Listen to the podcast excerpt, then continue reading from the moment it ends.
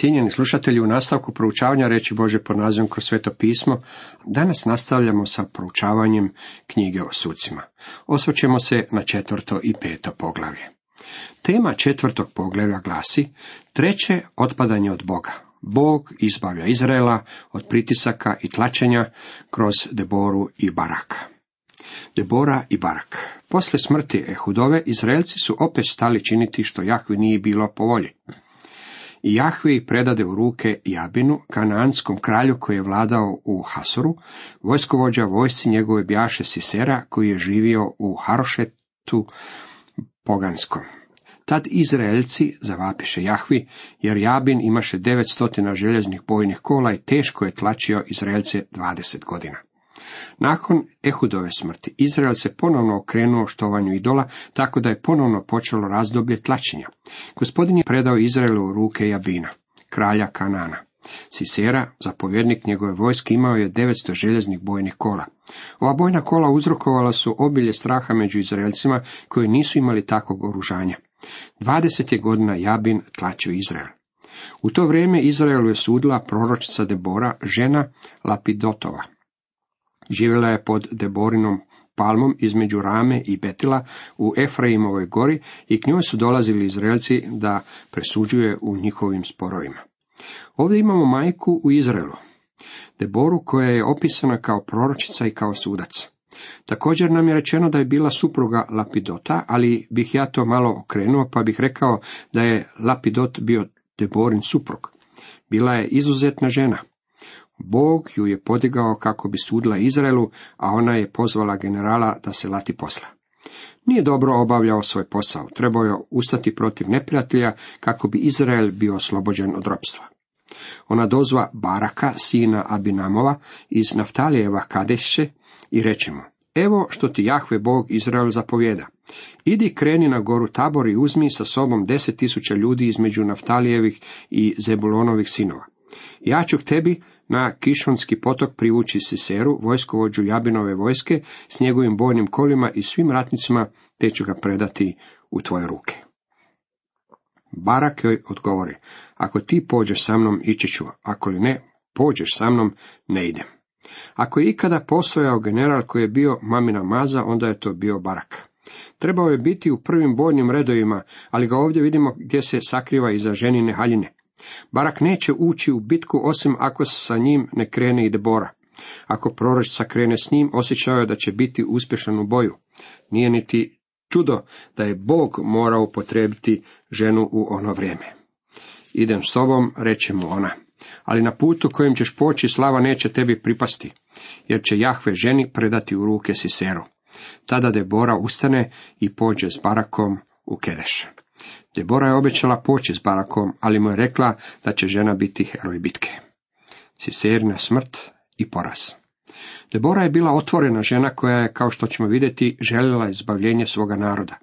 Barak je okupio svoju vojsku i pripremili su se izaći protiv neprijatelja. Bog im je dao pobjedu. Barak je gonio kola i vojsku sve do Harošeta Poganskog. Sva je Siserina vojska pala od oštrog mača i ni jedan čovjek nije umakao istrijebili su vojsku. Cisera je dotle bježao pješice prema šatoru Jaele, žene Hebera Kenica, jer između Jabina, kralja Hasorskog i kuće Hebera Kenica bjaše mir. Bila je poganka. Jajela iziđe Siseri u susret i reče zaustavi se gospodaru, svrati se k meni. Ne boj se ničega. On svrati k njoj po čator, a ona ga pokri pokrivačem. On joj reče, daj mi malo vode jer sam žedan. Ona otvori mijeh s mlijekom, napoji ga i opet ga pokri. Stani na ulaz u šator, reče joj on, pa ako tko naiđe i zapitate, ima li tu koga, ti odgovori nema. A Jajla, žena Heberova, uze šatorski klin i čekić u ruke, tiho mu se približi i zabi mu klin kroz sljepočice, tako da se zario u zemlju. On od istrpljenosti bjaše tvrdo zaspao i tako umrije. S obzirom da je ostatak njegove vojske bio uništen, Ciserina prva želja bila je spasiti vlastiti život. Po svemu sudeći, Kananci nisu uznemiravali Kenice, pa je Sisreja vjerovao da će biti na sigurnom mjestu među tim ljudima. Ušao je u dom Hebera, a njegova žena Jajela umornome vojniku ponudila gostoprinstvo. Njena ljubaznost uvjerila ga je da joj može vjerovati. Kada je zaspao, uzela je klin za šator i čekić i zabila ga u glavu. Riješila ga se, ovaj je događaj donio veliko izbavljenje Izraelu. U nastavku pogledajmo što nam kaže peto poglavlje. Tema petom poglavlju glasi pjesma Debore i Baraka.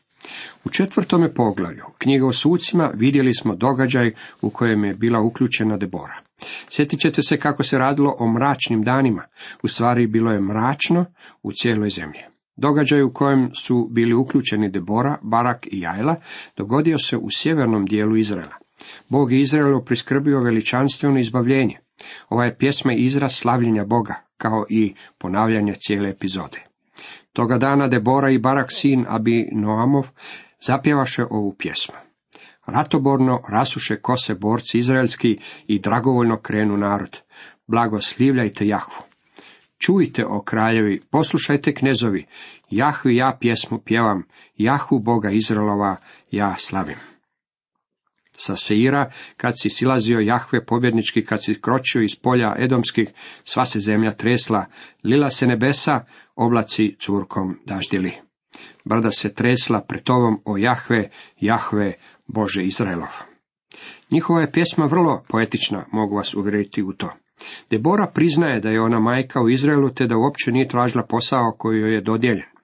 Činjenica što je preuzela vodstvo nije razmišljanje o njoj, ona je bila Boži odabir.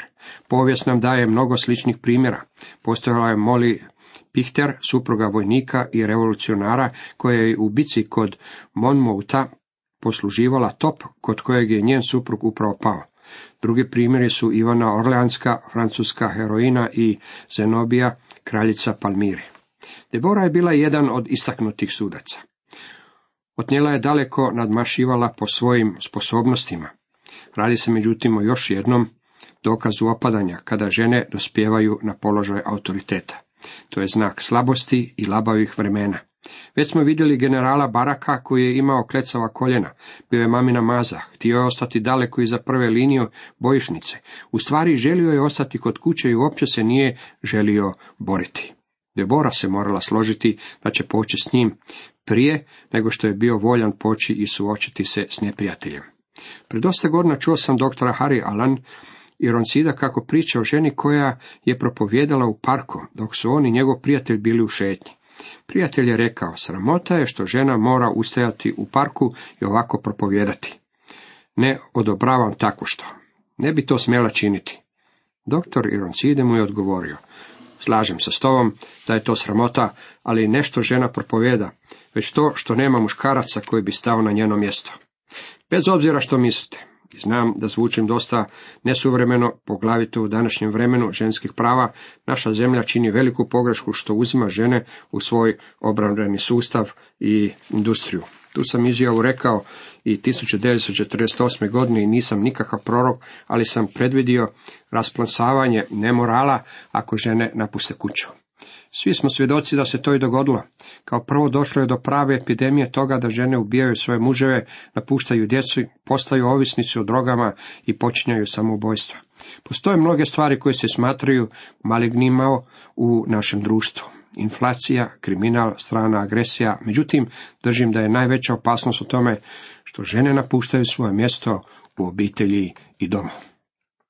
Debora u stvari nije željela ostaviti svoj dom. Međutim, Jabin je bio kralj Kananaca, a Bog je predao Izrael u ropstvo tome kralju. Kada je došlo vrijeme izbavljenja, Barak, koji je bio zapovjednik Izraelove vojske, nije želio krenuti u borbu. Bog je međutim obećao pobjedu. Pobjeda je bila izborena, ali je to bila gotovo beznačajna pobjeda za Baraka. Nakon bitke Debora i Barak ispjevali su pjesmu koja je bila jedna od prvih pjesama čovječanstva. U dane Šamgara, sina Anatova, u dane Jajele, opustiše putovi i oni koji su putovali obilažahu naokolo. Pusta bjahu sela Izraelska dok ne ustadoh ja, Debora dok ne ustadoh kao majka Izraelu. Pjesma spominje Šamgara, on je bio sudac, sjećate se koji je upotrebio volujski ostan. Sudio je u vrijeme bezakonja i krajnjeg nemorala. U ono vrijeme nije bilo sigurno odati glavnim cestama te zemlje. Glavne ceste nisu bile zauzete. Putnici su prolazili spornim cestama jer nije bilo sigurno ići glavnim putevima. I danas Putovanje postaje izuzetno nesigurno. Žene se u većim gradovima ne usuđuju same kretati tijekom noći.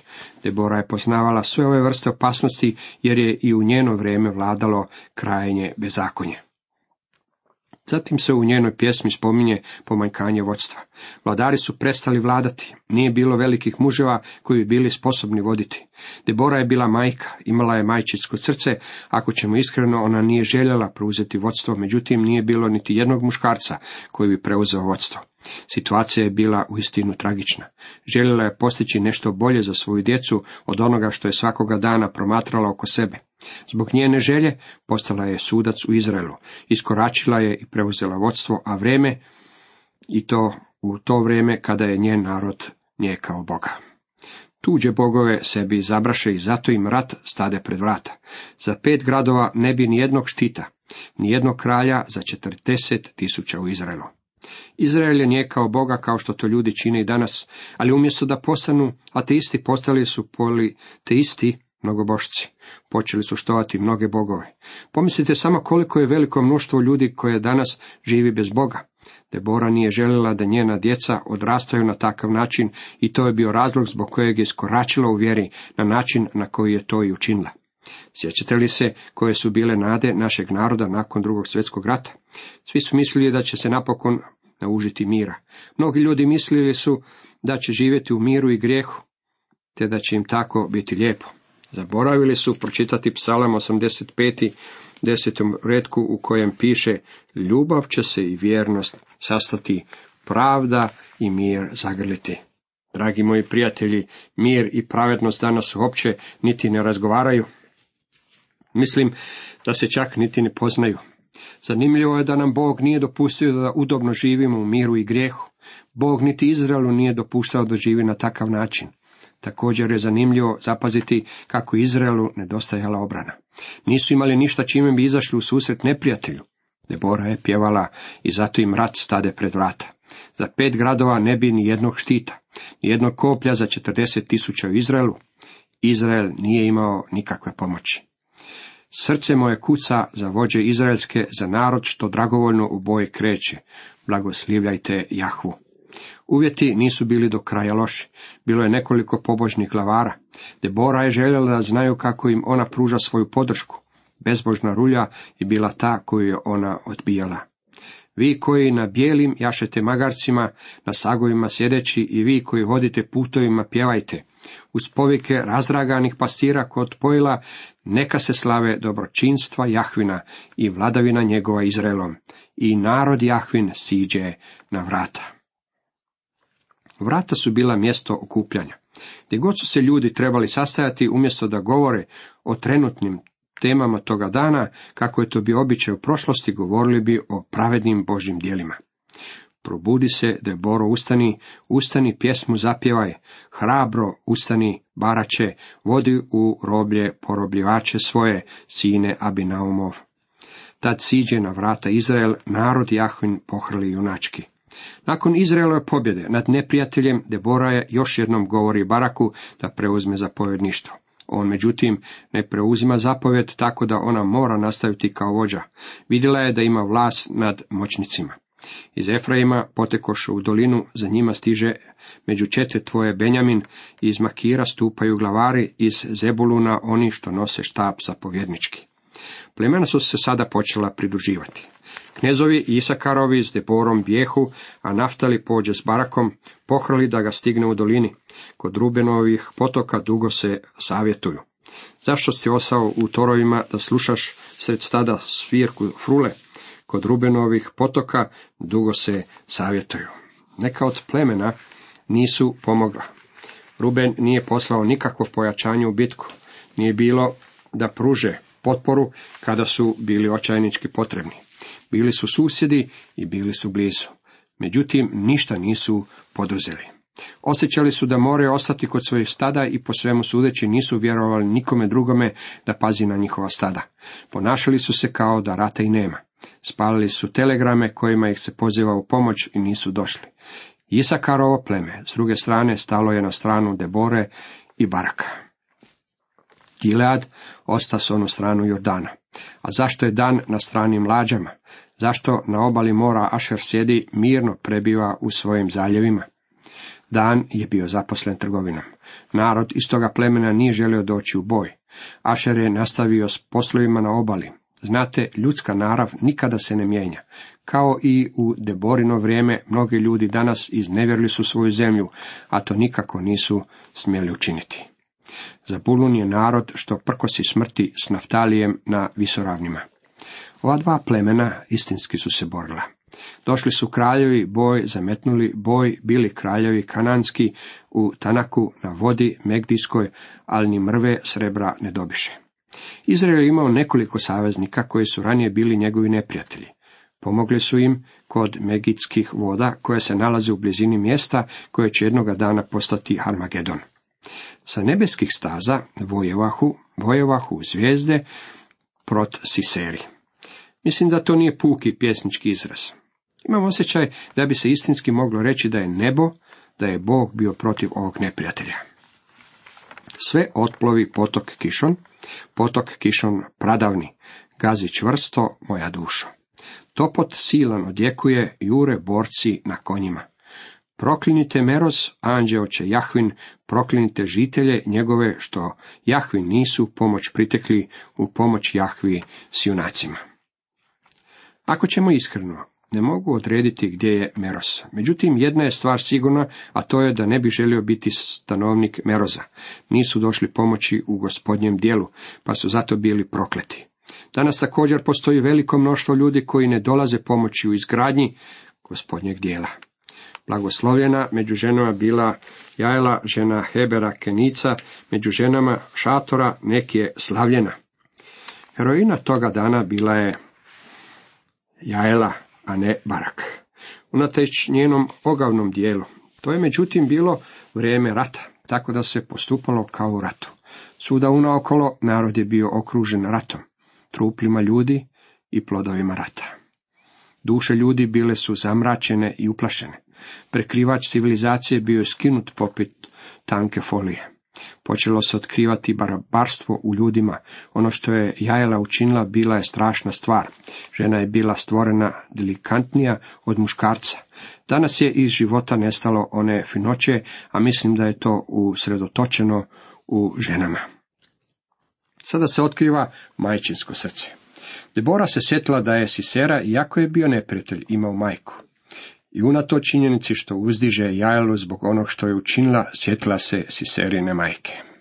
Kroz prozor motri Siserina mati, kroz prozor motri na rešetku jada.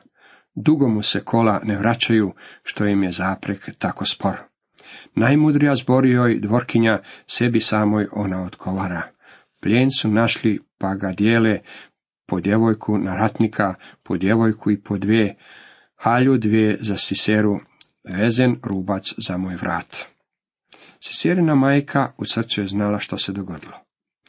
Znala je da njen sin je bio ubijen. Svoje vrijeme mislila da će se vratiti kući, ali on nije dolazio. Čak i u ovom slučaju Deborino srce bilo je uz ovu ženu, jer je i sama bila majka. Tako neka ginu Jahve svi neprijatelji tvoji a oni koji te ljube nek budu kao sunce kada se diže u svojemu sjaju, i zemlja bjaše mirna četrdeset godina. U prošlosti je bilo majki koje su nadvladale hendikep zlih vremena, zlih dana poput onih u kojima je Debora živjela. Pročitajte priču o Augustinu. Imao je predivnu majku koja se zvala Monika, koja je molila za njega. On je bio raskalašeni sveučilišni profesor, te je na koncu ipak došao do nogu Isusa Krista. Postojala je također i Suzana Wesley, koja je mola za svoja dva sina, Johna i Charlesa Wesleya. Dragi moji prijatelji, ja ovdje ne govorim o štovanju žena ili majke, međutim želim istaći da se udaljujemo jako daleko od Bože zamisli. Kakvu sliku nalazimo u Debori i njenoj pjesmi. Cijenjeni slušatelji, toliko za danas.